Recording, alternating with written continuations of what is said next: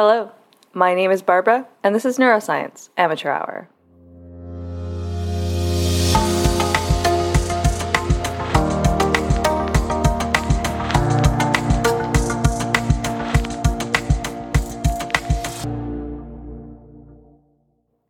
Welcome back to our normally scheduled programming. I am all done with big meetings for a little while, and if you are curious how it went, it went great.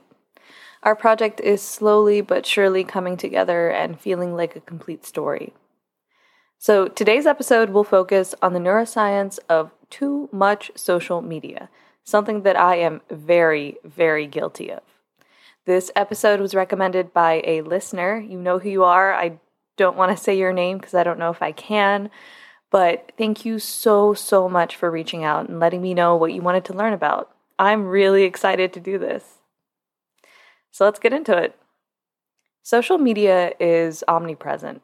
Mindless scrolling through TikTok and Instagram Reels is just a part of our daily lives now. Whether it's cat videos, funny dances, or cool outfits, online content fills our excess time, entertains us, and keeps us connected with our friends and the people we look up to. As my housemate says, Sometimes we're living in the real R E E L world, not the real R E A L world. Okay, so I want you to close your eyes. Unless you're driving, don't don't do that. Uh, I don't want I don't want you to get into an accident. But I want you to imagine the effects of social media on your life. You've probably got a snap streak going with a friend across the country, or your morning was full of fun cat videos while you ate your breakfast. But have you ever bought something you didn't intend to because you saw it on an influencer or as part of a trend? Have you ever gotten a little bit sad because it looks like your friends are out there living their best lives while you're trudging through the mundane rhythm of your own? Have you ever found it hard to disconnect from your phone? Scrolling through Facebook might be the last thing you look at before you go to sleep and the first thing you check in the morning. The effects of social media on our psyche and our brains are decidedly complicated, but it's no secret that spending too much time on social media may not be very good for us. Why? Let's find out together. Well, first things first, social media was developed to connect people who were apart, either by space or time. It makes it easier to connect with friends and loved ones all over the globe, and for that, I am insanely grateful. But nowadays, much of social media is geared towards keeping your attention and your engagement. Bet you've heard that word before for as long as possible. The appeal of social media is based on our most basic instincts the desire to belong to a group. If you think back to caveman you, it was much safer and more advantageous to be part of a big group. Predators weren't going to get you, finding food and resources was easier if the work was divided, and you were more likely to find a partner to reproduce with. So, this kind of group seeking behavior, now translated to an online playing field, is in fact rewarded. You might be sitting here and thinking, okay, wait, what? What does evolution and Facebook have to do with each other? But think about the way that Facebook is structured. Everyone you connect with on Facebook is labeled as a friend, making you think that you're part of a large social group. You can even join subgroups for specific interests, driving that point even further home. Comments on someone's post make you feel like you're actually talking to them, and likes are a way of reassuring us that we're valuable and wanted members of this group or society. And because all of these things feel good, others engaging with your content feels good, getting likes feels good, because all of these things tap into the brain's pleasure center, the nucleus accumbens. This brain region, part of the dopamine reward pathway, is the same one that processes rewarding feelings associated with eating good food, sex, money, and social acceptance. When you do something rewarding, dopamine neurons in the VTA, the ventral tegmental area, release dopamine onto another important brain region, the nucleus accumbens. This activation of the reward or mesolimbic pathway in the brain influences conscious processing of rewarding stimuli, motivating us to continue that behavior. In fact, researchers recorded the actual Facebook usage of 62 participants on their smartphones over the course of some five weeks and then measured the activity of their nucleus accumbens. And they were able to show that higher activity in the nucleus accumbens is associated with gaining reputation on social media. So we've established that social media is tapping into some of our most basic instincts to reward us for doing so. This isn't a negative thing on its own. Think about it. The exact same mechanism underlies having sex, it's rewarding to procreate, or eating a healthy meal because your body is getting the nutrients it needs to function. But like both of those examples, too much of a seemingly good thing can be really, really bad for you. We're all about balance in the end. Social media addiction is not officially classified as a psychiatric disorder, but it does share some characteristics with addiction disorders like gambling or drug use. In general, like other behavioral addictions, it may mean that you use social media compulsively or excessively, to the point where it may interfere with other areas of your life.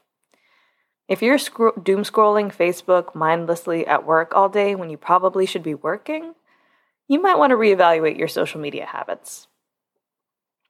See, if you use social media to boost your mood every day or even every hour, over time your brain adjusts and you start to require that same dosage of Facebook to get your mood up. You might even go through withdrawal if you suddenly stop using social media for a bit. Have you ever taken a camping trip where you don't have any service, which, you know, is most of them, but all of a sudden your brain feels kind of empty, like you don't have anything to do, and you're like, wow, I'm kind of uncomfortable. That's weird, right? So, the addictive nature of social media makes it a prime medium for advertisements. It's how many corners of the internet make their money. Many influencers are spokespeople for brands and companies because they know that they have your attention and they want to use it to get you to spend money. But beyond your wallet, social media addiction may result in some psychological impacts. Over time, people develop low self esteem, increased isolation and loneliness, anxiety or depression, social anxiety disorder, disrupted sleep patterns, decreased physical activity, and reduced ability to empathize with others. Let's go through some of these. Let's start with low self esteem.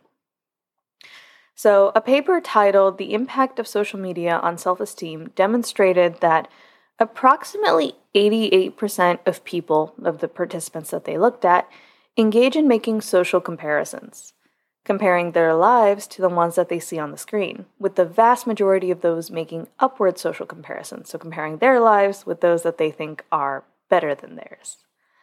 Overall, Increase the amount of social media consumed, and you'll observe a significant decrease in self esteem scores. More Facebook makes you feel shittier. I found this really cool paper out of the Max Planck Institute that characterizes the neural and computational processes underlying dynamic changes in self esteem. So, they put a bunch of people in an MRI machine to track their neural activity, and simultaneously, they were evaluated by two groups that could either give them a thumbs up or a thumbs down. So they were either approving of that person or disapproving of that person. Over time, participants began to expect certain feedback from certain groups, with one group overwhelmingly giving positive feedback and the other negative.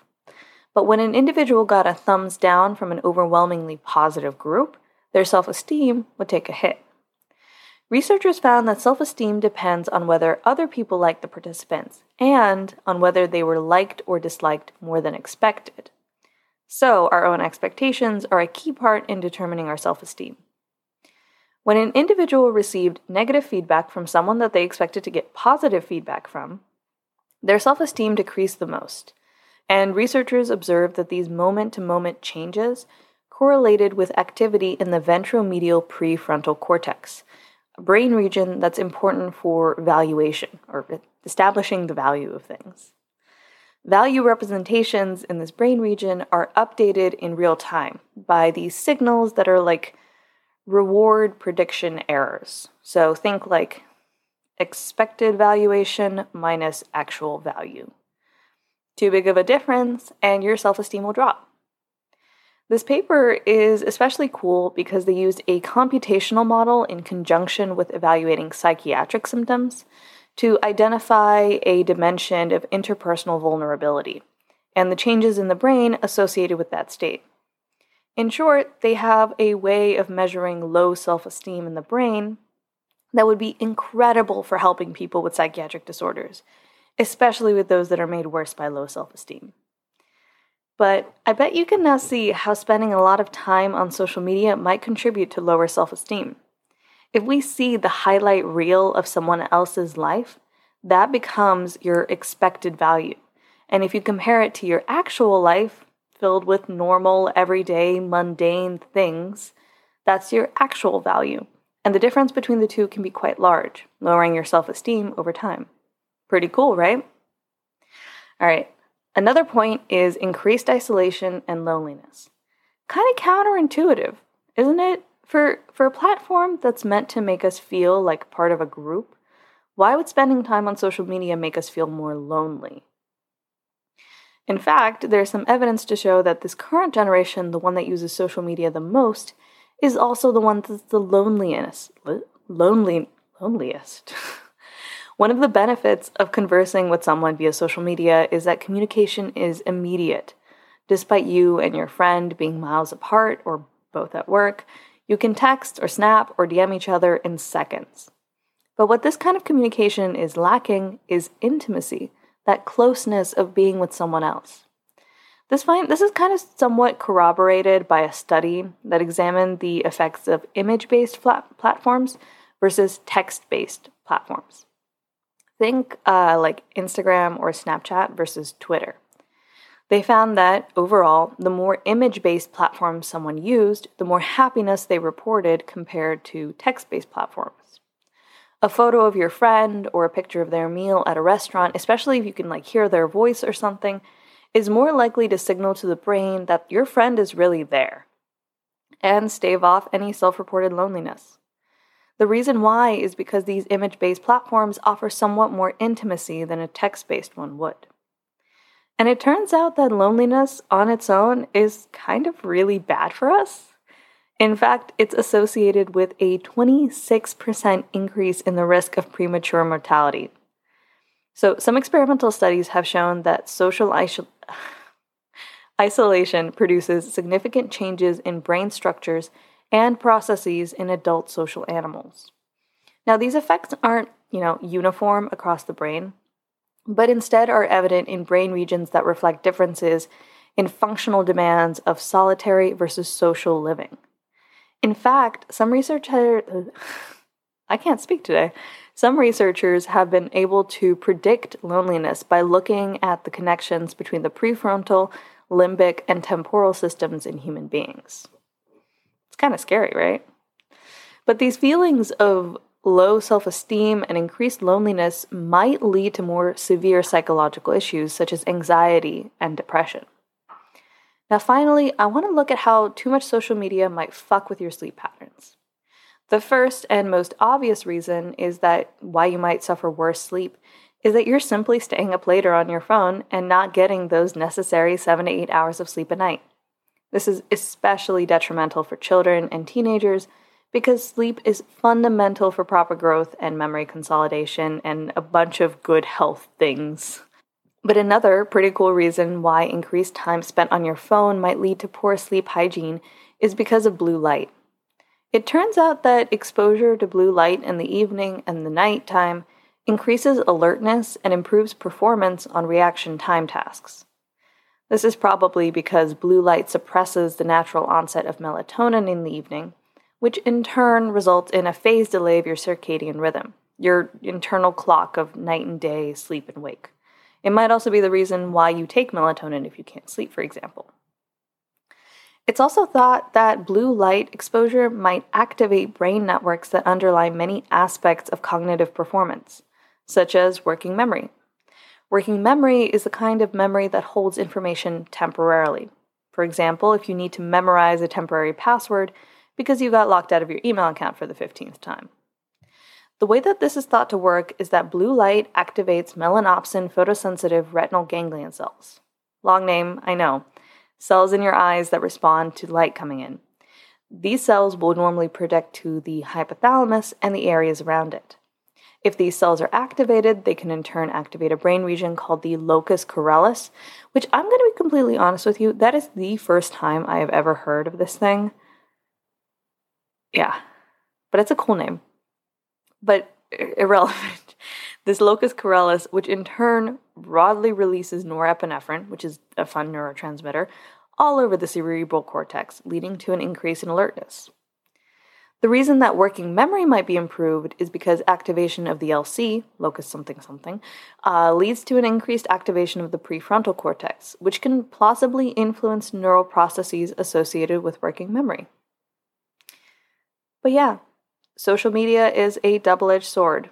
On one hand, it allows us to stay in contact with friends and loved ones, stay aware of what's going on in the world, learn cool things, interact with cool trends. It's a whole world. But at the same time, it's no secret that social media can be addictive, and spending too much time on the internet might lead to decreased self esteem, increased loneliness, higher rates of anxiety and depression, and some truly fucked up sleep. So maybe turn off your phone once in a while, go on a walk, read a book, go to bed early, call up your friend, get some food, obviously, COVID permitting. You know? But that is a bite sized look at the neuroscience of too much social media. Again, thank you so much to the listener who recommended this episode. You are a lovely human being. I hope that you enjoyed and that you learned something new. I've cited all my relevant sources and papers in the show notes, and you should keep an eye out on Instagram for some cool figures that I think are pertinent.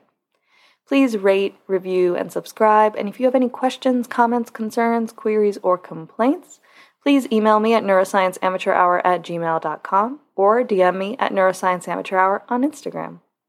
This podcast is available on pretty much any platform I can think of, so please recommend it to your friends and loved ones. Also, if you have something you really want to learn about, please contact me. I will probably answer you, and you'll probably see an episode about it soon. Happy researching, and I hope to see you again.